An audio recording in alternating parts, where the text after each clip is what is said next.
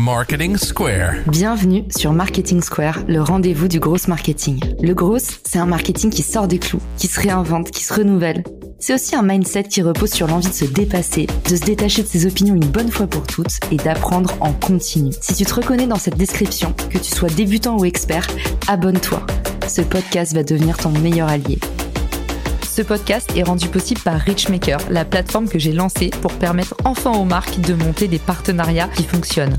Identifier un partenaire stratégique, faire le plein d'idées de partenariat et surtout performer ensemble et collectivement. Si cette vision vous parle, rendez-vous sur richmaker.com et bon épisode.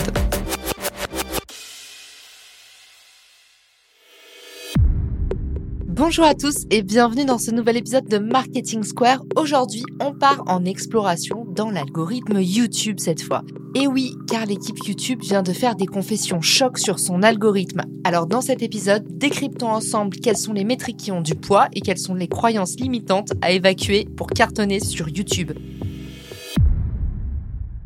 Dans la mouvance de Instagram, dont le CEO Adam Mosseri communiquait il y a un an les secrets de l'algorithme Instagram, eh ben YouTube suit le même mouvement et se dit aujourd'hui, il y en a marre d'entendre tout et n'importe quoi sur l'algorithme, on va aider les créateurs à bien comprendre comment sont classées leurs vidéos, qu'est-ce qui a de l'impact ou pas pour qu'ils placent leur énergie au bon endroit et restent sur la plateforme au maximum. Grâce à ça, j'ai des petites pépites à vous dévoiler dans cet épisode aujourd'hui. Pour commencer, comment fonctionne cet algorithme? Eh bien, l'équipe de YouTube nous dit que les vidéos sont notées selon des centaines de signaux, mais que ces signaux sont principalement regroupés en deux catégories. Tout d'abord, on va avoir les affinités du spectateur. Ici, ce sont des métriques qui sont liées à votre persona. Quelles sont les vidéos qu'il a pour habitude de regarder, ou d'ignorer, ou de quitter, et à quelle fréquence il va regarder telle ou telle chaîne, ou s'intéresser à tel ou tel sujet? La deuxième catégorie a trait à vous-même cette fois.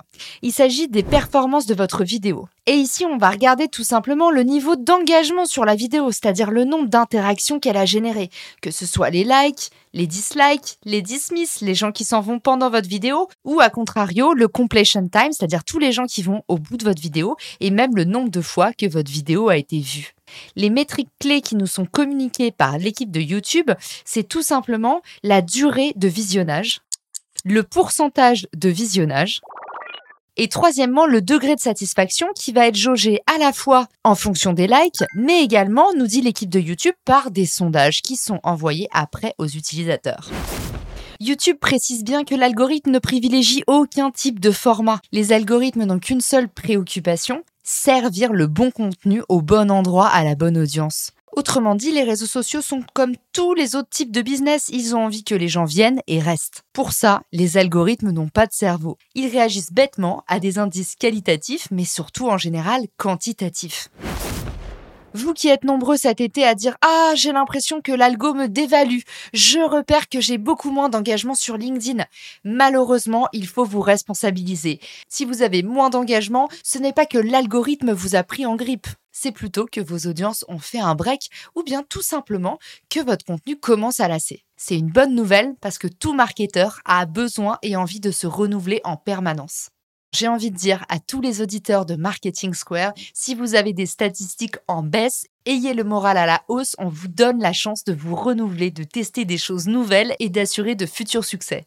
Le pire du pire, pour un marketeur, c'est toujours de se contenter de l'existant. Si vous ne connaissez jamais l'échec, vous ne connaîtrez pas le succès l'équipe de YouTube abat une à une les croyances limitantes des créateurs de contenu. J'ai jugé bon de vous les retransmettre ici. Tout d'abord, une question qu'on s'est tous déjà posée. Est-ce que si je change le titre de ma vidéo ou ma miniature une fois la vidéo publiée, ça va reclassifier ma vidéo et donc potentiellement je vais perdre de ma portée? Sur les réseaux sociaux, on dit toujours qu'il faut éviter au maximum de modifier le contenu tant qu'il est dans la phase d'apprentissage. Autrement dit, que l'algorithme est en train de s'activer pour voir si ce contenu plaît ou pas. On dit que si vous modifiez votre contenu, vous relancez une phase d'apprentissage et ça potentiellement, c'est vous tirer une balle dans le pied, surtout si votre contenu marche déjà bien. Eh bien, l'équipe YouTube nous répond avec transparence, oui, cela peut affecter en effet la portée de votre vidéo. Si votre vidéo est déjà en train de cartonner, par pitié, ne changez ni le titre ni la miniature. A contrario,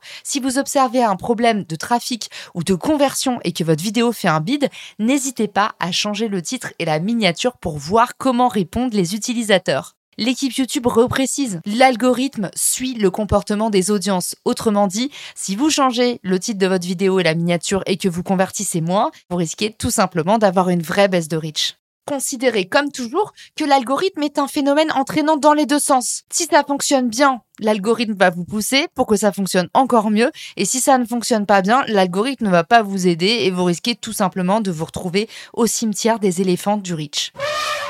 Deuxième croyance limitante. Est-ce qu'une mauvaise vidéo affecte ma chaîne? Ici, L'équipe YouTube nous rassure. Non, une mauvaise vidéo ne va pas affecter votre chaîne. L'équipe YouTube nous rassure en nous disant qu'en fait, si votre vidéo ne marche pas bien, elle sera tout simplement moins bien notée dans les recommandations et moins montrée. Par contre, ce qui pourrait heurter les statistiques de votre chaîne et faire en sorte que votre watch time diminue, ce serait que vos utilisateurs cessent de fréquenter votre chaîne ou cessent de regarder les vidéos suivantes qui leur sont proposées à la fin de leur vidéo.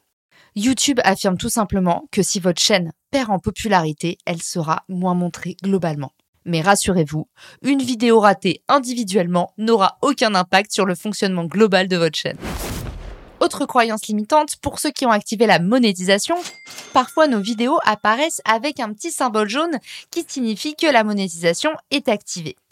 On a toujours tendance à se dire est-ce que ça fait baisser nos vues ou pas? Là-dessus, rassurez-vous, l'équipe YouTube nous explique que leur système de recommandation est complètement aveugle et ne sait pas quelles sont les vidéos monétisées ou pas. Les vidéos sont montrées indifféremment aux audiences, monétisées ou pas. Une question brûlante qu'on se pose tous sur les réseaux sociaux, est-ce que la fréquence de publication influe sur la croissance? Ici, l'équipe de YouTube à nouveau répond fermement. Il n'y a pas de corrélation algorithmique entre la croissance d'une chaîne et le temps écoulé entre deux mises en ligne. En revanche, YouTube explique que bien évidemment, plus tôt vous réussissez à créer un lien, un rendez-vous récurrent avec vos audiences, plus vous allez réussir à assurer de la croissance sur votre chaîne, bien évidemment. Implicitement, l'équipe de YouTube affirme que le plus important reste la qualité du contenu et ce sont des critères qui sont particulièrement appréciés par l'algorithme. Autrement dit, au lieu d'essayer de faire plus, soyez régulier, créez un rendez-vous efficace avec votre audience et assurez un rythme d'interaction constante. C'est le secret pour avoir une vraie croissance de chaîne. Quels sont les autres facteurs qui peuvent influencer le nombre de vues sur nos vidéos? Tout d'abord, les centres d'intérêt. Deuxièmement, la compétition. Troisièmement, la saisonnalité. Les centres d'intérêt désigne le nombre de personnes dans le monde entier qui sont susceptibles d'être intéressées par une thématique donnée. Évidemment, il y a des thématiques beaucoup plus niches que d'autres. Et encore une fois, souvenez-vous des épisodes sur la création de contenu. Ce n'est pas parce qu'une audience est très large qu'elle coûte plus d'argent ou qu'elle est plus valorisable aujourd'hui. Une petite audience nichée a également beaucoup de valeur. Gardez en tête le conseil qu'Armand nous avait donné dans l'épisode sur détecter un faux influenceur. Une audience très nichée, par exemple un sexologue sur YouTube, coûte beaucoup plus d'argent qu'une audience très large de quelqu'un qui fait du fitness sur Instagram, tout simplement parce qu'il y a énormément, énormément de comptes qui font du fitness sur Instagram aujourd'hui et ce sont des audiences extrêmement polluées. De bons outils pour analyser ce qui fonctionne ou pas, ce seraient les réseaux sociaux, évidemment Google Trends, qui vous permet de voir quels sont les mots-clés les plus tapés sur Google à un instant T, mais également quelles sont les tendances de recherche, puis des outils de veille comme BuzzSumo par exemple.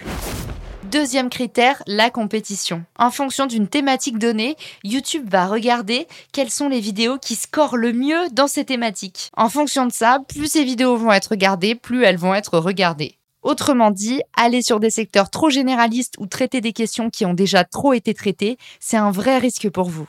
Même si votre vidéo est géniale, si le sujet a déjà été traité maintes et maintes fois et qu'on peut trouver des contenus concurrents très bons, vous risquez d'avoir beaucoup moins de vues sur vos vidéos.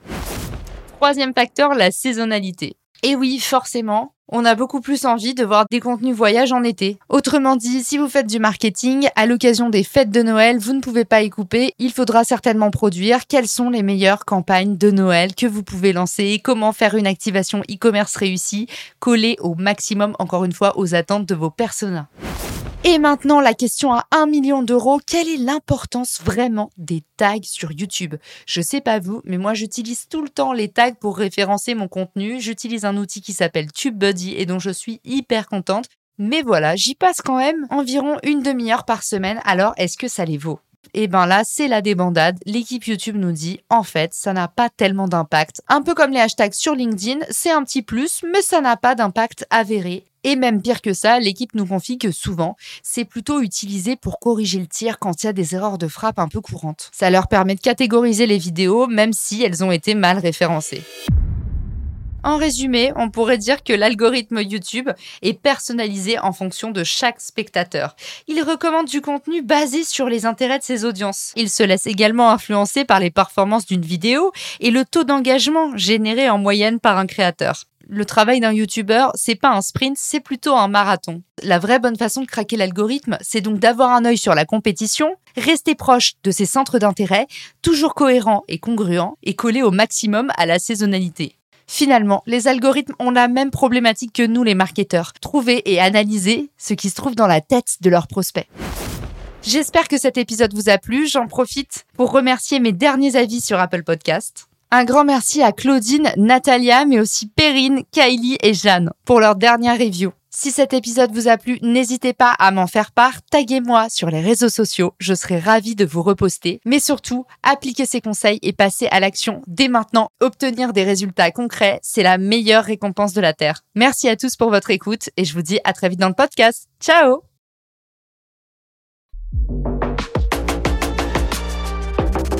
Si cet épisode te plaît, tu peux le partager en me taguant ou lui laisser 5 étoiles sur Apple Podcast. Marketing Square.